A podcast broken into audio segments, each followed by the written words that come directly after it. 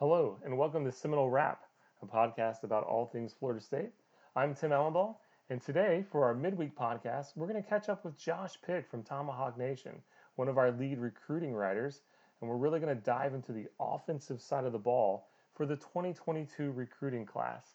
After that, we're going to talk to Kevin Little of the YouTube channel X's and Noles, and also, of course, from Tomahawk Nation's four vertical articles.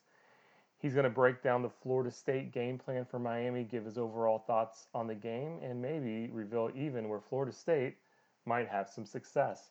We'll, of course, wrap it up with some notes from the presser from this week. All that and more on this week's Seminole Wrap.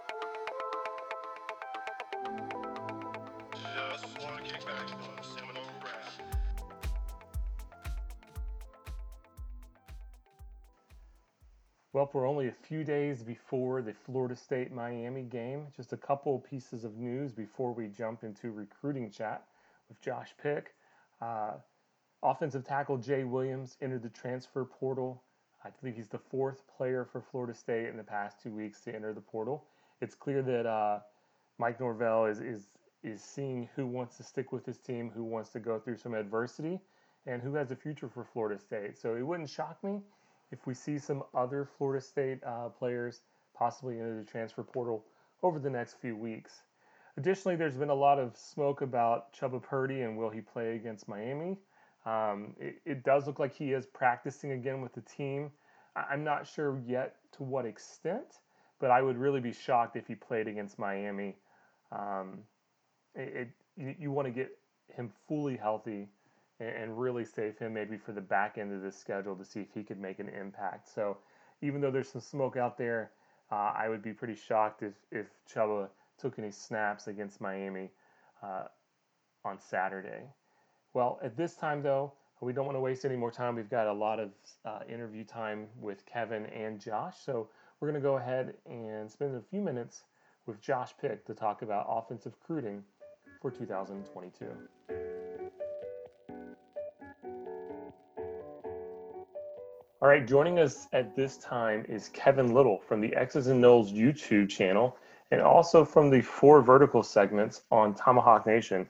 Kevin, how are you doing? You know, I'm doing well. It, it's taken about a week to recover, but I think I'm back. You know, we were kind of talking about it earlier. You know, it felt like, okay, FSU's got a bye week. They can't really hurt us. And then, of course, Coach Norvell has to come down with uh, a positive test for COVID. So yeah, it seems uh, about the luck, right? Even in the bye weeks, Florida State's still taking shots. So you've had a week to process it, Kevin, after the uh, 16-13 debacle, which was the Georgia Tech game. Do you have any more confidence in the team? How are you feeling about them? It's hard. I think I think it's easy and natural for us to all point fingers at one player, and I don't think I'm I've got to bring his name up, but the problems are are bigger than him. And you have drop passes. The offensive line looks better, but it's still not where it needs to be. The running backs missing holes, and I think a lot of people miss that on film. It's it's harder to see in real time action. You should check out John Marchant's got a article out on Tomahawk Nation that really dives into that pretty well. But I think there were just a lot of misfires by the personnel. Um, the coaching seemed fine. It seemed about what we should expect with such little time to prepare. There were options and opportunities that were just missed throughout the game. Uh, it's really about how we come back in the next few games to see if we improve. Do you do you put the the missing of holes and the lack of execution on the fact that they had such a short window to install the offense?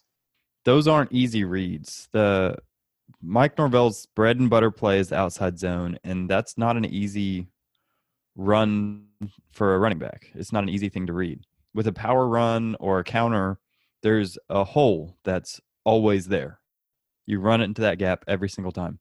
With the outside zone, it's more nebulous. There's you press to the outside and you wait till a gap opens up, and it's it's a really hard read to do. And so, a lack of reps is definitely attributable to that. The wide receivers dropping passes, however, is has nothing to do with mispractices. yeah. What changes can we expect to have seen in two weeks? So when we saw Jordan uh, Jordan Travis go out there, a lot of people wanted to see more of him. But if you really went through and watched those plays, there was probably three or four total concepts that they used with him. Mm-hmm. Um, mm-hmm. It seems very clear to me that there wasn't a lot of plays put in for him.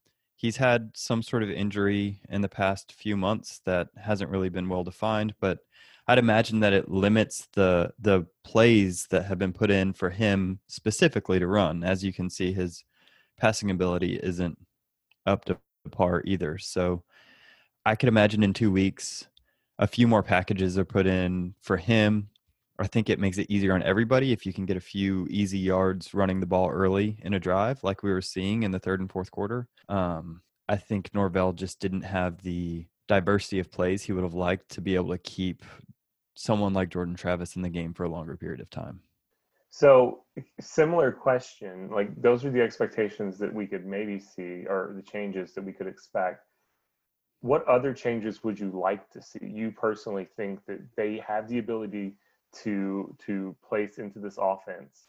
If you don't know anything about Miami, and I'll, I'll have a video about this later in the week that shows a lot of film on this if you want to check that out at X's and Noles. But Miami likes to bring pressure. They they will blitz five and drop into like a pretty weak zone behind it. Um, that's called a fire zone blitz. And one of the keys to being able to beat that kind of blitz is being able to hit hot reads quickly. Take one or two steps, throw the ball. Take one or two steps, throw the ball, move the ball downfield in chunks. And over the past three years, I think that's been one thing that's been missing. And it's hard to tell if it's James Blackman that's not being able to make those reads quickly, or we've had three straight, I guess, four straight offensive coordinators who are unable to get him to throw the ball quickly. But the ball needs to be out of his hands at the end of his drop. Like it needs to be out quickly. I think that's not too much to ask. Terry is an amazing athlete. He doesn't need to catch the ball 30 yards downfield to be effective. There are a few screens and stuff that they showed where he got the ball in his hands and was able to move downfield. I'd like to see more of that. Um, just being able to run the ball through screens, get the ball into his hands. The it should so basically think about Jeff Sims at Georgia Tech and how they mm-hmm. had him taking basically a two to three step drop, getting the ball out. Um, that's what you were you, you want to see something like that from James Blackman and from Florida State, right? Yeah, I think that's ideal. Uh, the offensive coordinator for Georgia Tech, you can watch Jeff Sims play and say, "Oh, he's better than James Blackman," but realistically, he's been put in a much better situation to succeed than James has been put in over the last four years, and so I'd love to see those short passing routes. Um, I'd love to see like stick routes, just the wide receiver runs three yards, turns around. That's an easy completion. Just mm-hmm. I think Norvell had a few of those in the script at the beginning of the game, which is the success you saw.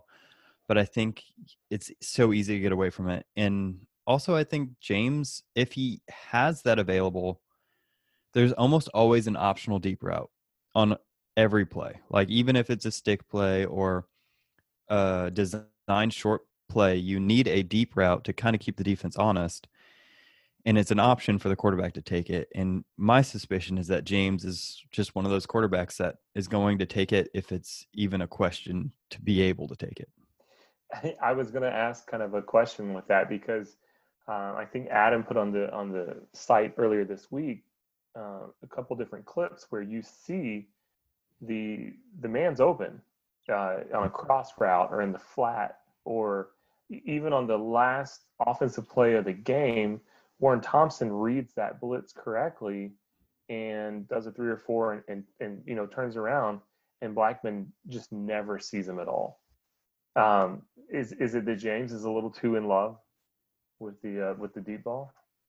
But that's my suspicion. You know, when when you think of the best of James Blackman, you think of him hitting Keyshawn Helton over the top or several deep routes to Terry over the past few years, and it's I think it's kind of gotten to his head. I think the idea that he is a deep ball thrower has just become his identity and that's what he's going to go for. And so there is I think a little validity to the idea of any quarterback in besides James Blackman would be an improvement just because of that, just because I think that that's on him to be able to make that he's making that decision in a way that I don't think a freshman quarterback would. but I think that also ignores that he does bring some good to the game, especially in the first half of games, Right. uh, that a freshman wouldn't be able to do for you. Right. So you're talking about aggressive defenses from Miami. Where can Florida State have success? I think Florida State needs to do simple things really well. I think they need to simplify the passing game. I think they need to get the ball out quickly. Screens, slants, hitch routes, get the ball out quickly, make Miami come up. Um, Miami loves to shoot the gap with their defensive line. Their defensive line plays fast, they play aggressive. They, they might not have the names that Florida State has, but right now their defensive line is playing better than Florida State's line because they can play aggressive. The linebackers, it's amazing how quick they flow. They'll flip their hips, they'll flow to the running back.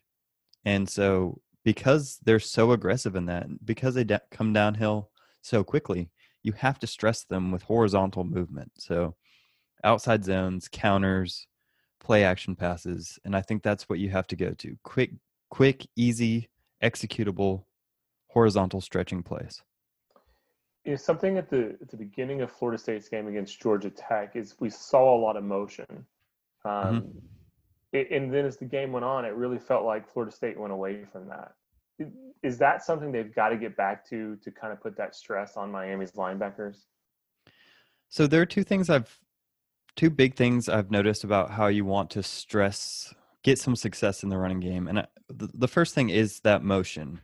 Not only in jet action, which has proved to be somewhat successful against Miami's defense, but also just in changing formation pre-snap. They don't do a great job of adjusting to to unbalanced sets if you motion into it. Um, and they're they're so aggressive coming up field that if you can get around them, they're out of place. So you you have to try to find an advantage any way you can, and I think that's a great way to do it.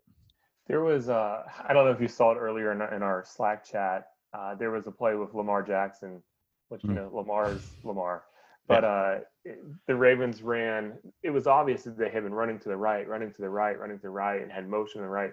And they ran that motion to the right, and he fakes that handoff, and the whole defense is just flowing, and he's just got such a huge lane to run left. You know, I just wonder if if Florida State can implement some things like that with Jordan Travis, um, with incorporating the motion and then using his legs. I don't know if that's really Norvell's style, but I, I, wonder if that's something, you know, that type of motion, that type of action can really help stress Miami in this game. Yeah, and I think the encouraging thing about Mike Norvell that I've seen is that he is willing to diversify and change. We actually hadn't seen much jet action ever out of him, and that's what he came out with firing against Georgia Tech. So if he sees an advantage, I think he's going to try to go for it. It's just whether or not that's going to be what what what's needed. So, last question on the offense. Mike Norvell is not going to be able to be on the sideline Mm. against Miami. Uh, I haven't heard for sure if he's going to try to coach remotely, uh, you know, or, pull Hugh Freeze or you know whatever it might be. I know that Kenny Kenny's not really Ken, Kenny's the offensive coordinator, but he's not really the offensive coordinator because Mike's calling the plays. How much of an impact do you do you think this is going to have on the game? Yeah, it'll be interesting because Kenny has never really been in a position to call plays. Uh, he's he hasn't been that play caller. I, I think he's been in a supportive role, but he's been in he's been with Norvell for a while. I believe he was at Auburn with Mal, Malzahn. Yep. He's been around great play callers. You can say what you want about both of those coaches. They know how to call plays, and um, I think I think it's time for him to shine. Time for him to step up. I think there's an art to it. I think that there is probably a learning curve, and the good news is you can have Norvell write a script that's long enough that it could probably last you at least a quarter. And at that point, um, it's three quarters of the game that Dillingham's going to have to put on his on his shoulders. But like I said, I I think that this playbook isn't nearly as big as it will be in a year, uh, Right. just because of the short install and it's going to definitely affect things. But I I I wouldn't just lower. I wouldn't just if it was going to be a close game to begin with. I wouldn't say that it's going to make a huge difference. this is uh, this is naive fan speak right here, so feel free to just squash it completely. But being that Dillingham's going to be a little bit of an unknown, does that give them a little bit of an advantage in that there's no tendencies to look towards? Uh, there's a little bit more element of surprise from the Florida State offense, or you, do you think it's still going to be the standard? I, I know the script from Mike Norvell, but from there on out, they're still going to stick to the plays that Florida State's always going to run under Mike Norvell. Um, you know, you might see a different, slightly different flavor with Dillingham, but it, it's it's just conjecture at this point. You know. Yeah. He could just be like an air raid guy at heart and just start throwing the ball around the field. You know, you never know. But I, I kind of doubt it. You know. I know that's what you hope. More likely than not, if he went to Malzahn, he probably likes running the ball. So. Right. Okay. Let's go to the other side of the ball. Let's go to defense. Uh, probably the area that felt that felt the most disappointing after Georgia Tech because you were expecting. I mean, 16 points is still good. They gave up a lot more yards than you would like, uh, but they definitely have room to improve. So, kind of same same outline on the defense. What expect or what changes um, are you expecting uh, since the Georgia Tech game? So on the defensive side of the ball, I would imagine the biggest differences have to come in personnel. So who performed well, who performed who didn't perform well. The short side of the field corner, the commonly called the boundary corner, um, is always the same person in Norvell's scheme. So you won't see like them switching spots, but whoever's playing that short side of the field was getting torched in the last game. And so I think there's a lot of personnel that needs to be mixed up and played around with until you get until you get something you're happy with. And so the linebackers are a similar deal. You saw Amari Gainer step up, but some of the young guns are just a little bit slow. And so hopefully you can just work on getting them to trigger downfield, be aggressive. Miami's really not going to try to trick you. They're just going to try to beat you. And so you need to you need to match their aggressiveness with aggressiveness. Was was that Jarrian Jones at the boundary corner? Yeah, he played a lot of the game. You saw a little Akeem Dent in there, and both of them got thrashed. They were they were the targets for most of the plays. Hmm. I wonder if if Dotson is healthy and back, if we'll see him, maybe maybe even Travis Jay come in some. Um, yeah, you you've got to hope that there's another answer because based on what we saw last Saturday, there there wasn't a good answer. So saying that, what are the expectations that you, or what are the changes that you could hope to see this game that you would like to see besides just the change of corner? I'd like to see a little bit more aggressiveness by Fuller. Um, he did blitz a fair amount in the game, but Louisville's whole strategy going into this game against this past game against Miami was on third and longs, you're going to sit back and you're going to make D'Eriq King throw the ball over your head. And they didn't think he could do it, and he did. Um, and so I'd like to not retread those same mistakes. I'd like for us to bring pressure. Louisville seemed the most successful when they were being aggressive. And so if it if it means making your making your linebackers blitz all the time to get them to trigger and to actually be a presence in the game, then do that. Just allow them to play free allow them to make fast mistakes because that's better than allowing them to make than making them make slow mistakes. Death by a thousand cuts type. um, we still don't know the an update on Joshua Kaindoh as of the time that we're recording this. Yep. My assumption is that he's probably not playing. Mm-hmm. I would love to be wrong, um, but we, we just don't we just don't really have a firm update there. Um, do you think we'll see Gainer coming off the edge more? Um, I know that's not really the position that he's there for, um, but he did flash uh, a couple times against Georgia Tech. What what do you think we'll see there from the defensive end spot? Yeah, I think Gainer is definitely an interesting option. He's got the build to look like a really athletic defensive end, and honestly, we didn't have much of a pass rush at all. Our defensive line that's supposed to be like top five in the country wasn't producing. And I know that Kaindoh is a big reason for pass rush, but you, you have to have an answer behind him. Uh, Robinson wasn't getting a rush, and so if if Gainer can come in and provide that pass rush, I think that's huge. You know, I'll be curious because from what I've watched, you don't see near as many like two step drops from Miami as mm-hmm. you, like you saw against Georgia Tech. I'll be curious to see if the interior defensive line gets more pressure this game because Miami's taking maybe a deeper drop or trying to let a play develop. Although I think uh, D'Eriq King's much more dangerous than Jeff Sims if you if you flush him out. So it's a little bit of uh, dang if you do, dang if you don't. But I, I am curious to see if we see an improvement in that area. Miami loves these little RPOs, and they they've gotten pretty creative with it. They both run mesh a lot between Georgia Tech and Miami. That's a very commonly run play between the two of them. But for the most part, they keep it pretty simple. I would like to see us be a little bit more aggressive um, and just make him make accurate throws against man coverage. Because um, you're right, when he can step back and have has time in the pocket, he's a much better quarterback than people give him credit for. And so, I would say don't let him beat you like that. Make him make quick decisions.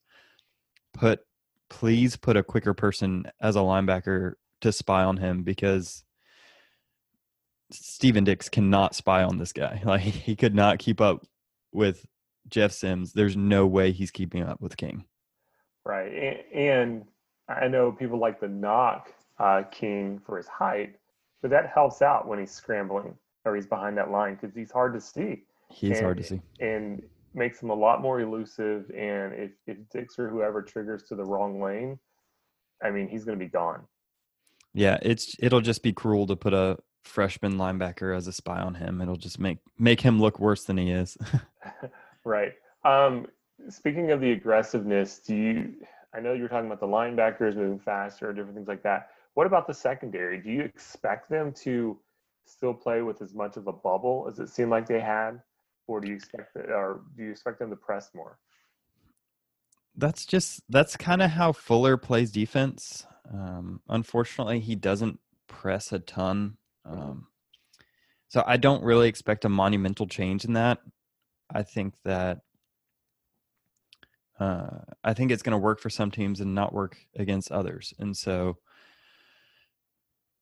I think I think you're probably going to see a lot of the same like scheme wise. I don't mm-hmm. think you're gonna you should expect him to just automatically start pressing hard, especially with the talent that Miami brings on offense. Uh, I think he's going to try to limit the score of the game instead of limit the yards of the game.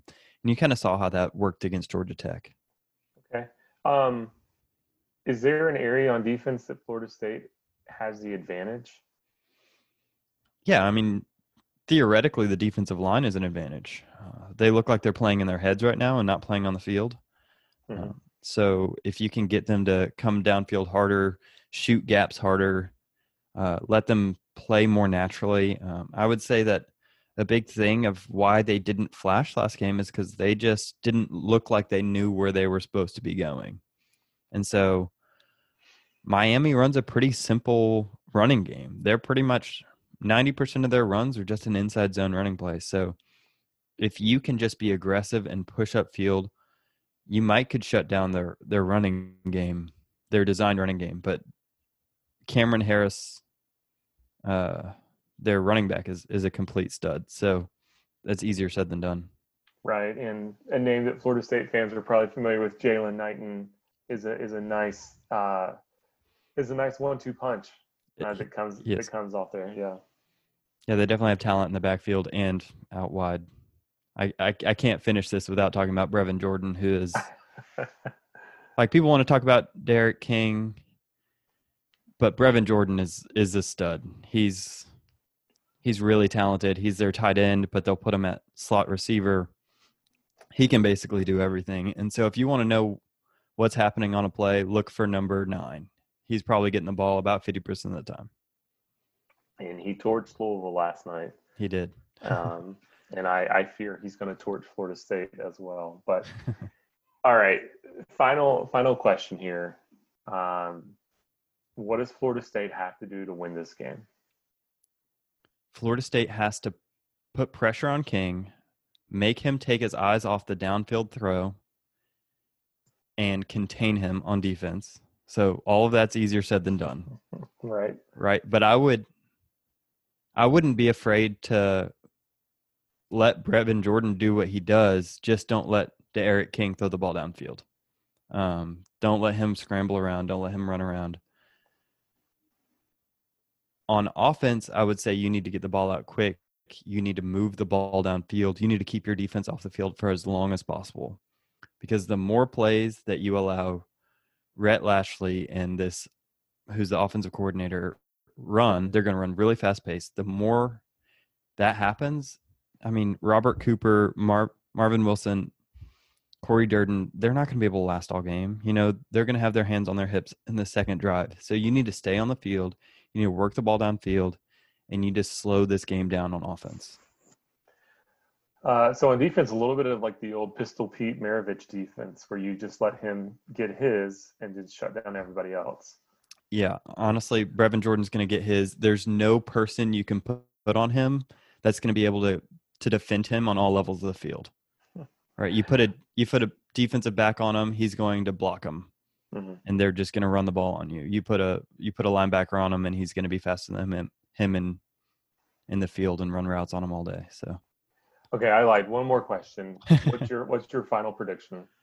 Oh, I think I think Miami wins by two touchdowns, um, and that's that's a homer bet. Um, the the two touchdowns. So I I don't think we're going to be able to stop them. I think they're going to win 35 21. And that's that's me being generous. Yeah, I don't I don't think we'll score 21. I don't know. No. Uh, I think their defense is a little bit bend bend don't break, so we might be able to to catch a little a few breaks here and there. Um, right. So, and I think our offense never looks as bad as it did last week, so we'll see. All right, Kevin. So, what do you got coming this week on Tomahawk Nation and on your YouTube channel?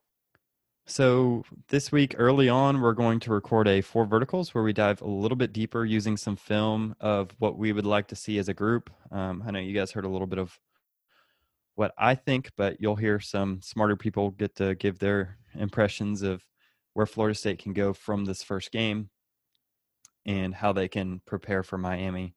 And then later this week, I, I'm doing a series where I get to dive deep into every player, every team's scheme. Um, and just really look at what they do as a team. And hopefully, I get to teach you guys a concept or two about football along the way. So that's that's really my my baby, my bread and butter. So check it out. All right, you can catch Kevin on his YouTube channel X's and Noles, also on Twitter at X's and Noles, and of course on Tomahawk Nation in the Four Verticals uh, segments. So Kevin, always a pleasure. Look forward to talking to you again, probably in about a week. Uh, hopefully, uh, we've got some positive some positive things to talk about. Fingers crossed. Thanks, Kevin. Yep, thank you. At this time, we're joined by Josh Pick from Tomahawk Nation. Josh, how you doing today? Uh, doing well, Tim. Uh, thanks for having me, man. Yeah, Josh. Uh, I think if anybody's familiar with the Tomahawk Nation website, they should be familiar with your name, as you are all over the site with several articles. But I wanted to see if you just want to take a minute, talk about what you do for the site, and uh, whatever else you'd like to share there. Yeah, well, I've been with TN. Gosh, I don't even know. Probably sometime around the national championship season. Bud brought me on, and for a while there, I was just mostly behind the scenes. And kind of when TN 2.0 happened, I decided that I would take on a larger role, and that kind of coincided with the whole COVID thing and my job taking a little back seat. And I had more time on my hands, so I started kind of leading the recruiting efforts at Tomahawk Nation, and it's uh it's been a great opportunity with a great team. Uh, David and yourself and Adam. Uh, I don't know. I don't not sure that anyone can find a better team on the Florida State beat as far as recruiting goes. I, I think most of us that that work with you think you're some kind of robot or machine because you put out interviews and articles and updates. It seems like 24 seven. So how you're able to maintain that, uh, I definitely applaud that. Uh, I humbly accept whatever you guys want to call me, but uh, I'm just trying to do my job, you know. Like yeah. Bill Belichick says, do your job. There you go. Well, Bill Belichick's a robot also, so that that that that checks out.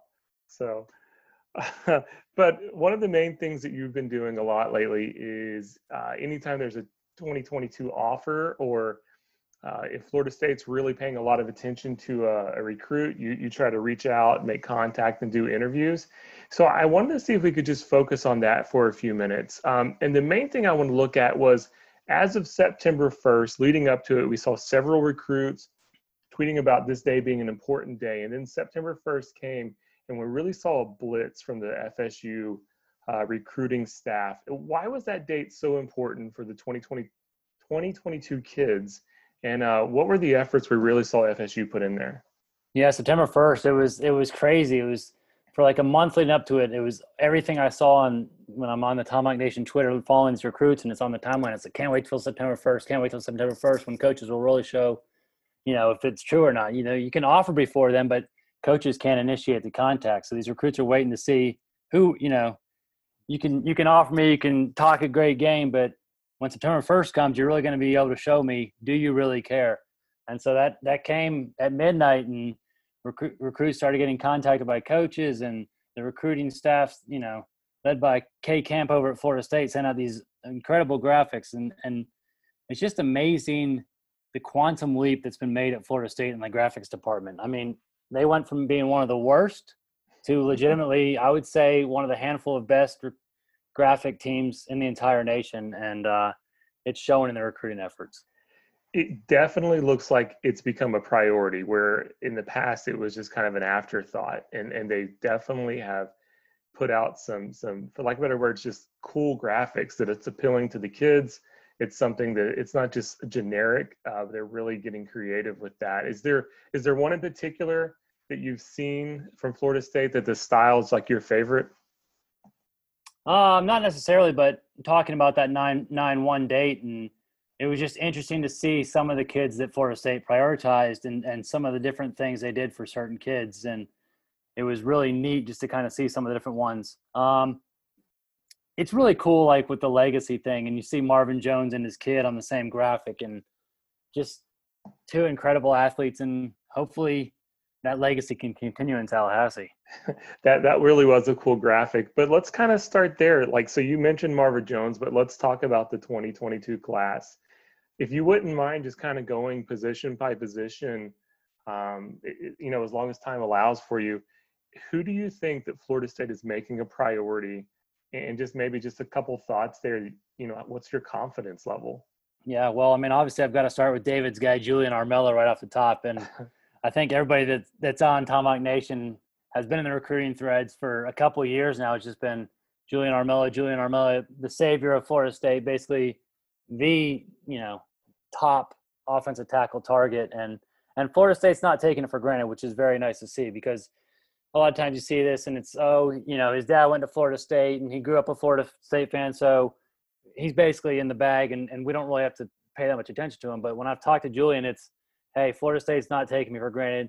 Coach Alex Atkins has done a great job of making me priority, constantly texting me and talking to me, and and and and Florida State's really putting in that effort, and that's great to see because Julian Armella can be a cornerstone left tackle for Florida State. The kid has an incredible work ethic, and I think he's he's got the mentality that you want. He's got he's got that alpha mentality that you want as as your left tackle.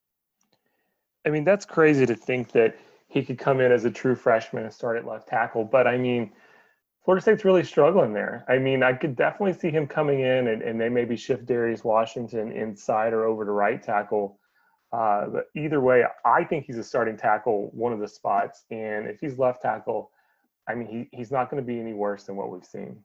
Yeah, I mean, no offense to Darius Washington. I like that kid. I like his upside, but he's not Julian Armella. That kid's that kid's a freak, and I think you give him just more time in a college strength and conditioning, and you get him a chance to to learn under someone like Alex Atkins, and and that kid's going to be a starting left tackle. I mean, it's it's just a he's a stud, but also you know the the depth chart at Florida State's not exactly blowing you blowing you over.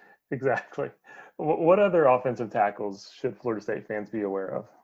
Uh, there's a kid from Memphis, Alou Ba, and this kid is a huge kid, and and he loves Florida State. He loves Coach Atkins. Um, obviously, it's not a cinch uh, ten, he's you know he's from Memphis, Tennessee. Offered him last September. They were one of the first programs to offer him. So Tennessee's going to be tough to beat. But after Florida State offered him in April, Jimbo and Texas A&M offered him, USC offered him, Ohio State offered him, Oklahoma offered him, Florida offered him, and Notre Dame offered him. So, you know, Florida State was on him early, and this kid's obviously a stud because all the top programs in America want him.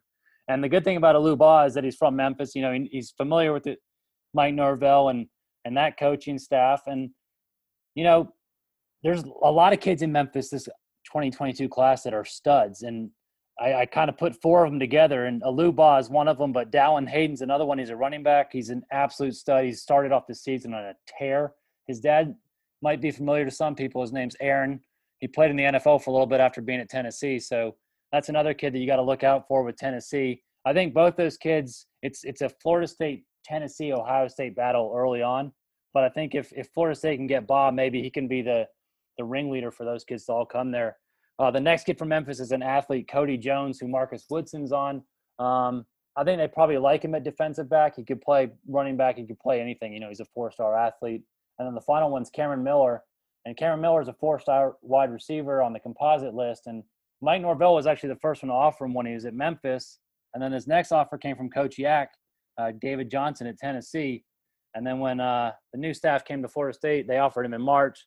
And since then, Michigan's offered, Alabama's offered, Auburn's offered, and Penn State. So that kid's obviously a stud as well. And so, I mean, if, if Florida State can make some some noise in Memphis this upcoming class, that'd be incredible. I, I didn't realize there were that many talented, you know, top tier guys out there, and uh, that would be a, a, huge coup for this for this uh, staff. Yeah, I mean, even if you can land two of those four, you're thinking, wow, like that's that's you know two four stars building up that roster and, and continuing to just build that pipeline in Memphis. Yeah. Um, another guy from the offensive tackle that I wanted to bring up was Dane Shore. Yeah. Uh, Dane Shore is someone that, that FSU's been on, and, and unfortunately for Dane, he uh, he just had shoulder surgery. Uh, fortunately for him, it was done by world-renowned physician Dr. James Andrews. But uh, after transferring to IMG, he got hurt, and and now he's going to miss the season. So that stinks for him. But he likes Florida State a lot, and and Coach Atkins likes him as a potential offensive tackle down the road. So he's definitely a name to keep in mind. Are there any other players that are kind of like that hybrid? Could be offensive tackle, could be offensive guard that Florida State's looking at. Well, uh, Charlton's just a massive kid from Georgia, and and fortunately, Florida State was able to get him on campus just before the the dead period was enacted, and, and he named Florida State as leader. We we got an article on Tomahawk from I don't know, right before the dead period it was enacted. We got it. We got articles on almost all these kids, honestly. So you can go back and, and check out these names once this comes out. We've got profiles with most of them, and, and some things have changed, but there's a lot of good information on them. And and Kaniya Charlton, I think, is is probably a guard. He's just a huge kid, but really, really talented. And and after Florida State offered, it, it was the same thing where Coach Atkins offered, and now he's got offers from absolutely everybody. But Florida State's his leader. He's an absolute stud from Georgia, and and would be a nice piece to have in the interior of the offensive line. Okay, so sticking there at the interior offensive line, uh, do you have any other names? Uh, Colin Sadler's a kid from South Carolina that Florida State recently offered. I'm not sure how heavily Florida State's on him, just because I think they're probably focused more on offensive tackle, and there and there are more offensive tackles that Coach Atkins and Florida State are going after. Um, I'm not really sure what they're what they're thinking of doing on the interior, but as far as offensive tackles again, um, a couple kids from Duncanville, a powerhouse out in Texas that that Coach Atkins is on. Um, Cameron Williams, Big Cam, and uh, Jalen Early. And I talked to both those kids, and Cam's been posting some of the graphics. And I said, I messaged when I said, has, has Florida State been on you? He goes, Oh yeah, and just kind of laughed like every day. So that's just really nice to see. Coach Atkins, you know, he can coach, but that dude can really stink and recruit, and he's you know he's not going to let anything get past him. If, if, if they lose a battle, it's not going to be because he didn't try hard enough. That kid's putting, in, I mean, that guy's putting in the effort on every single top-notch recruit that Florida State's after. Um, and just three three more kids I want to mention. One of them, you actually just wrote an article on top his top 12 list, Gunnar Givens, one of the absolute studs at offensive tackle from up in Virginia. Um, I mean, I wouldn't say Florida State's his leader or anything like that, but just just being in the mix at this point in the game is a good thing. And and uh, again, I messaged him and said, you know, back after September 1st and said, Florida State been in contact. He goes, oh yeah, Coach Atkins is always in touch with me. And a couple more that Florida State made the top 12 for Will Campbell out of Louisiana. So I, you know, I'm assuming that's an LSU battle. but again, nice to be in the top 12. And then Addison Nichols is a kid from Georgia who Florida State made the top 12 for as well. It's uh, I have the uh, the composite rankings pulled up, and it's like I'm just going looking at the top ten offensive tackles, and it's like you're you're naming like every other player from there. So it's it's awesome to see that Florida State, you know, is at least in in the running for these guys early on. Yeah. Uh, so, one one more one more sorry, kid just that I, that I wanted to mention, and and it, it kind of hurt my feelings when I, I messaged him. I'm like Zach Rice, like kid, another kid from Virginia who's an absolute stud and just blowing up. I was like Zach, like what's up? FSU on you? He goes, Nah, man. I'm like, yeah. I think they realize that that's going to be too hard to pull, and they don't want to waste their efforts on a kid like that. And and it's unfortunate, but it's it's it's it's good to see that that Coach Atkins has his priorities and realizes who they have a legitimate shot with, and and they're not going to waste time on you know like a Willie Taggart wasting time on Evan Neal, and he's not giving FSU the time of day. Zach Rice, number one offensive tackle in the nation. Yeah, so fat chance of him coming to Florida State, unfortunately. Yeah. Um, let's go to the skill positions on, on the offense. Uh, well, let me let me just let me just jump to quarterback really quickly because okay, I sure. think that's you know obviously that's an issue at Florida State right now, and it's nice to have someone like Luca Altmyer coming in in the 21 class. But um, that's that's to me, you got to you got to fill that tackle role, but then you got to get that quarterback. And okay. and I think the number one target there is Nicco Marchiol out of Arizona, kid that transferred from high school in Colorado, and and and Kenny Dillingham is all over this kid, and and this kid loves Florida State. Recently released his top list, and there's a lot of teams that really aren't on his top. I mean, you know, they're in the list, but Florida State's one that's actually in the list of finalists. And I think if he had to release the top three, Florida State would be on there. I think at the end of the day, that's the kid that Florida State is targeting number one, and I think that's the kid that they'll end up landing. Um, the other kid that they're really heavily involved with is MJ Morris out of Georgia, kid that just transferred from Carrollton to Pace, and uh, a four-star stud. But I think it's it's a realistic thing. Florida State realizes they have a much more realistic chance of landing Nicco than they do of landing MJ. So they're they're focusing more of their priorities on Nicco than MJ. Although MJ would be a beautiful option if they're able to get him, but I think he's more of a Georgia, Florida, maybe Auburn or, or Clemson. Clemson hasn't offered him yet, but I think he likes Clemson a lot. And then and just one more quarterback to mention, and there was a lot of talk of Ty Simpson because Mike Norvell and Ty Simpson's dad had a relationship from when Norvell was at Memphis, and Simpson's dad's a coach in Tennessee, and I've been touching base with Ty Simpson. He said, "Nah," he said, "Florida State's not recruiting me at all." So he's an absolute stud. But I think that's another situation where it's like, how big a chance do you really think you have of getting someone like a Ty Simpson? And and Florida State realized they have a better chance with maybe a lesser ranked player, but still a stud, and someone like Nicco Marchiol. And so, if you're a Florida State fan, you just hope that Ty Simpson doesn't go to Clemson and and be a thorn in the side for a while there. I mean, it's not like Clemson doesn't have quarterbacks to spare at this point. Yeah, but but knowing them, it's like, oh, we'll just land Ty Simpson too. exactly. So yeah, going to going to skill positions. Uh, tight ends one that I think you know we've talked about pretty much ad nauseum at TN and the four vertical staff have talked about how big the tight end is in Mike Norvell's offense and Chris Thomsen and Mike Norvell have obviously made a priority. They've already landed a couple in the 21 class and maybe going after a third and someone like River Helms. But uh, as far as the 22 class is concerned, obviously you got Jake Johnson, who's Brad Johnson's son, who was the first 22 tight end that they offered. And he's not really on social media, so it's tough to tell, like, you know, how heavily invested Florida State is with him. But the one, the one kid is basically the number one tight end in, in America in my mind is Donovan Green out of Texas. And uh, Florida State sent out a, a specialty edit to, the, to him on September 1st, and he's really into designing shoes and whatnot. And Florida State sent him a really really cool edit on like Donovan de- designing shoes and Florida State in the background and all the Florida State Nike shoes. And uh, if they could somehow pull Donovan Green, that'd be amazing. Um, another kid that is kind of a tweener. He's a big wide receiver in a Kelvin Benjamin mode, or maybe morphing into a tight end is Jaleel Skinner out of South Carolina.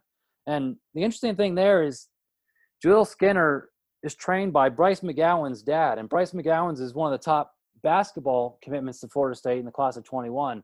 And so, uh, Coach McGowan's dad is definitely putting a push push in for Florida State, so that's good to see. And then obviously uh, Joshua Burrell, being a 21 kid from South Carolina, coming to Florida State as a wide receiver, is putting the push on on Skinner as well. So that's nice to see on that.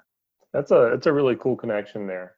Uh, yeah, uh, I was like, I was you know, I've been following Coach McGowan's. He uh, played college football, and so like he knows the game. And I just actually interviewed him for talking about Bryce, and so following him on Twitter and going back and forth, messaging each other, and I was like, oh, this Julio Skinner kid, like he's blowing up. And then Florida State offered him, and I was like, oh, okay, like Florida State might have a pretty decent little in right there. So I'm not sure what Florida State has planned for him. If they if they see him as a big tight end, a big uh, wide receiver in the Kelvin Benjamin role, or if they see him in a tight end role. But either way, landing a kid like that would be nice. Yeah, uh, those those kids that have those skills that they can be either really make matchup problems for defense. Yeah, I mean he could be a big blocking wide receiver, huge target in the in the red zone, or you know, be a tight end, be a more athletic tight end. So that's a it's a can't lose proposition for me. Okay, so other wide receiver names. Uh, Thompson is a kid out of Texas that Coach Dillingham is all over, and and this kid's another kid that his season's underway and he's just blowing up, and I think he's just going to take off. He's a speedster, plays offense, defense, but I think Florida State probably likes him at wide receiver. I think that they would uh to love to love to land him. Um, another kid from Texas who actually has a connection with Nicco. He's a really he's tight with Nicco. Is Armani Winfield? He's a four-star wide receiver out of Texas, so that's a name to keep an eye on, especially if Florida State's able to land the commitment from Nicco, and then one more from from California is C.J. Williams, and it's the same situation where he he's tight with Nicco Marchiol. So maybe landing someone like a Nicco could could bring in some of these kids from out of state at, at the wide receiver position. Definitely And then, seems. Uh, I'm sorry. Go ahead. Go no. Go ahead. Really seems like there's some some players that they're targeting that they feel like can be uh, those those big time recruiters you know that are that are players not really relying on the staff but relying on those vocal guys to really bring in other uh, other studs. Yeah they know they've got a great recruiting staff but it, it's it's great when you can get players that'll help you recruit and and someone like in the tribe 21 is joshua burrell that is just all over any possible Florida State target and that's great to see and and I think you know there's a lot of connections in this tribe 22 potential class that that could go a long way in helping helping to bring the, the class together and, and bring in a top 10 class. Uh, I think I interrupted you. There was one other name you were going to bring up there. Yeah, it's, it's Kojo Antwi is a as a four star wide receiver from Georgia, and he's actually buddies with Florida State commit Travis Hunter, the do everything stud defensive back, who also looks like he could be a five star wide receiver from some of his early season highlights. And I talked to Kojo a while back, and he was like, "Yeah, Travis is really, really pushing for me to join him down in Tallahassee, so that's always good to see." I love watching or uh, following Travis Hunter because he's all over everybody to come to Florida State. Yeah, yeah. You meant we mentioned Travis Hunter and a couple more DBs who are actually down at IMG together now. Safety Kamari Wilson and cornerback Daylen Everett, who was in Virginia and transferred down to IMG. Like, if Florida State could land Travis Hunter with Kamari Wilson and Everett, Watch out, man. That would be a sick backfield. Uh, let's uh, let's wrap up the offense real quick with running back. Yeah, running back's a, a, position that I'm not really sure what Florida State's doing there. I mean, there's a lot of talented kids, and I and honestly, I I just don't think it's as big a priority, just because I feel like you've seen with Coach Norvell is that he can find wide receivers and put them at running back, and I just don't think that wide uh, running backs as big a priority. Uh, there's a kid in Georgia, Damari Alston. I'd say Florida's probably his early leader. Damari Alston said Florida State's been on him heavily. He'd be a stud. James Joyner's a kid down in Arkansas, so Florida State, obviously, Coach Norvell has got connections down there. Uh, he's been posting a bunch of graphics from Florida State. I talked to Gavin Sawchuk, a kid who's out in Colorado. He said Coach Yak's texting him all the time. The, the, the graphics staff is sending him stuff. So I don't know. There's there's just kind of kids all over, and I think you know you're seeing in Tribe 21 that that running back's not as big a priority for this staff, and it might be the same in Tribe 22. Honestly, that's interesting. I mean, I'm sure some other names will emerge, and yeah, I mean it's still super early. Right, right, way early. Uh, but it'll be interesting to see what they do at the running back position. Well, Josh, I really appreciate you jumping in and sharing the offensive uh, future or possibly future for Florida State.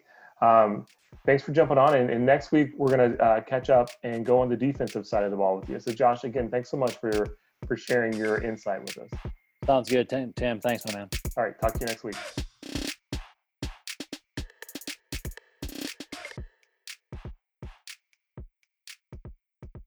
We are joined by our young Ward, our young superstar. You know the name. You know just that if you want to hear FSU baseball, you go to him. But we'll get to the FSU baseball. We're going to be in uncharted waters here, but it's not uncharted waters because Brett has been killing it on the football side as well. Brett, how are you? I'm good. How are you? Lightning got that win. Yes, Lightning got that win. It was beautiful. You know, it is the one source of joy sports wise as a Tampa Bay fan that I've gotten. Though, you know, that's a little bit too early to say because you know race. Anyways, Brett, baseball is back. Year he's he's smiling because this man has been craving baseball in a way that only a 70 year old can crave America's pastime. Brett, break down, you know, the latest in FSU baseball. The official first fall team practice today was today, Wednesday afternoon. So they got back at it. And uh, in normal years, they have 45 days to complete 28 practices, team practices. But due to all the changes this year and the fact that they could have a break due to coronavirus, it's just they have however many days they need to complete 28 practices. So they basically have till Thanksgiving break when all the students are sent home so that got kicked off today, and they have had to make some changes where they have they just have shifts of kids they being in the locker room. They can't just be in the locker room wherever they want. So they had they've had a couple weeks to adjust just with uh, just workouts, not practices. But now they're finally got cleared to go and practice and get at it. So I know all the coaches are really excited about what they have this year. I mean, they could almost fill a whole NFL roster with 48 guys. But uh, you know, Mike Martin Jr. has told me that even that number has been on the low side of what he's heard from other teams and other SEC schools, other ACC schools have even more guys on their roster sometimes. So it's not something that's super crazy or super out there right now. All these kids coming back, but you know, FSU's got a ton of talent coming back this year. So the pitching staff's probably still going to be strength of the team. They lost their top, probably top three guys. They lost CJ Van Eyck, Shane Drohan, and Antonio Velez. So they'll be replacing those guys, but they've got a lot of kids coming in, and they've got the freshmen from last year that are probably going to start to step up and fill other roles. So going into the fall, it sounds like Parker Messick is going to be their top guy, their Friday guy. That's been the plan going in, but things can always change in the fall. And then a name that not many people know of is Hunter Purdue, who was a JUCO transfer last year and was going to be a top round pick before he came to FSU, but he had Tommy John surgery. So he was out last year, redshirted. Now he's back this year and supposed to be fully healthy this fall. So he'll be another guy that competes for a weekend spot. And then, of course, Carson Montgomery, highest rated pitching recruit to ever come in. And he'll he'll compete for a weekend spot too. But they got about six guys going for two or well, really all three spots are open. So they got six guys going for that. And then lineup wise, they got their whole starting lineup coming back this year. So they should be set there, but they still have some few position battles going on and things can always change with some veterans and injuries and all that stuff. So never know what's really going to happen there. But one guy that has a big fall ahead of him is Reese Albert. You know, last year he didn't get to he didn't get to practice or or see live at bats or anything like that in the fall coming off shoulder surgery. And then he only had a few weeks to get ready for the season in the spring. Everybody saw that slow start he had where his timing just wasn't off and he couldn't catch up with fastballs and you just kind of see it going through his head and just like couldn't get it until that very last few days of the season there where he started to click. So a full fall for him will be really big and getting his timing down. And then, yeah, they've got a couple infield position battles and probably a DH position battle but other than that, I'd say you'd see mostly the same as last year. Uh, top of the order and that stuff probably be just around the same as last year, except for maybe a JUCO guy or two filling in some roles there. And then so something you mentioned was a bunch of players who could have been top draft picks or at least plausibly gone to the league had the season not been delayed at the draft. Everything happened. Literally, I could do a laundry list of the ridiculousness that's gone on how has that overall benefited FSU? And then also just the drawbacks there, you know, recruiting wise and also just scholarship wise. Yeah. So they, so when the, they have not many people know that sophomores can get drafted in baseball. So if you're, I believe it's 20 and if you're 45 days within turning 21 years old, it doesn't matter how many years you've been playing. So they had a few sophomore draft draft eligible guys. Uh, Elijah Cabell, Matthew Nelson, Nander De Sedas, and then Reese Albert um, likely would have been drafted from the juniors. I believe those are the four guys that probably would have gotten drafted in a normal year or even in a 10 round draft. So they benefited in getting a lot of pieces back that they didn't expect to get back. But on the backside of that, they had brought in, they had recruited a lot of JUCO guys that they'd recruited to fill those spots. So then they had to let a couple of JUCO guys go, but things are already starting to even themselves out. And even this upcoming MLB draft next year is going to be a normal 20 to 40 round. They don't know exactly yet, but it's going to be where they're expecting like 10 to 12 guys to go. And then they'll have other guys. Um, I mean, kids will graduate. They'll have, they'll still have all that going through. So they still expect to get back. Not maybe not to that 35 number that it's usually, but so in baseball, usually it's a roster cap at 35 and a scholarship cap of 28 partial scholarships. This year, there's no roster cap, and the scholarship cap is 32. So they're probably around that 32 number right now. They'll probably bring down that 48 a little bit, not on purposely, but just with attrition and everything that goes on with kids' freshman years. You know, nobody has a great freshman fall year usually, and we've all been through it. Through it, so you know, you adjust to college, things happen. You get to Tallahassee, things happen. So there's they'll have attrition there, but the roster will it will pan out by next year, I think, just with the draft and they'll have kids graduate. You know, they, the other thing was they got to bring back three seniors that that that, that was another thing that really helped them. They'll get Chase Haney back, and as as important as Chase is on the field, there's no bigger impact off the field. I don't think of any FSU athlete that than Chase Haney has. He's a kid that always puts up good grades, always is working in the community, and he just sets an example for all those guys. And then you know Clayton Kwiatkowski, they're bringing in four lefty freshmen, so that gives that will give all those four lefty freshmen that gives them a ton of experience to work with And Clayton. Also, he brings you matchups, and then the other one's Nico Baldor is coming back to work for his MBA. So you know, a lot of people might say, well, Nico, you know, he didn't play much last year.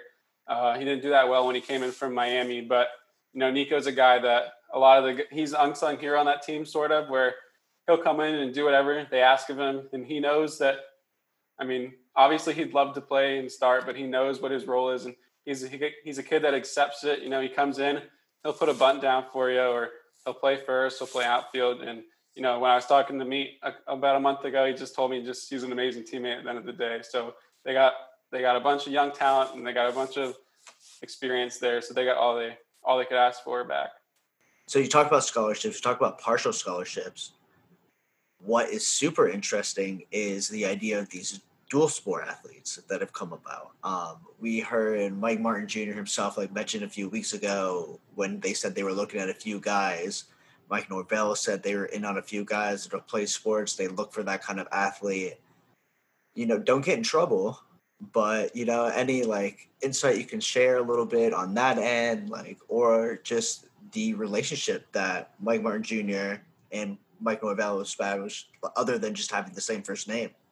Yeah, no. Well, it's not just Mike and Mike; it's Mike and Mike and Mike with ah. Mike Met- Mike Metcalf as ah. well. But you know, there's a couple of kids out there that they've been working with the football team with. One kid I confirmed they are recruiting on both sides, football and baseball, is Riley Quick, a four-star offensive tackle on Alabama. No, a kid that a lot of people think is going to go to Alabama, but you know if baseball can really help out there, and he is a kid that uh, is somebody that they would really want, I think, on the on the baseball side of things because they have about they have about four prototypes that they like to fit, and for right, he's tall, right-handed pitcher, about six foot six. He's only like 250 right now, probably fill out for football, but could come back to baseball and maybe lean out a little bit. Super projectable kid, super raw, been up to about 91 on the mound. Um, but yeah, they're they're all in on dual dual sport kids, and they're willing to help out as much as possible. I think because they love athletes over there on the baseball field. I mean, Mike Martin Jr.'s talked a lot about he wants athletes, he wants to play aggressive, he wants to have projectable kids. He wants to have those big monsters on the mound. So, you know, they'll work as hard as they can with them. That's a get uh, Riley Quick looking like CC Sabathia out there. We don't know if we have to lean him out. All right, well, Brett, thank you. Uh, today we'll be talking to Mike Martin Jr. I believe on a Zoom call. See who else we get on there. Uh, if you do not follow Young Brett on Twitter, it's Brett PN. Follow him on Twitter. Thank you for listening. Uh, tune in Saturday. We'll have instant recaps posted immediately after the game, and then Monday we'll have our full breakdown. Subscribe, rate five stars, tell all your friends, tell your mom. Both of our moms are avid listeners and fans of our work, so get your mom on the train too. Go moms. Yeah, go moms. And with that, that's a wrap.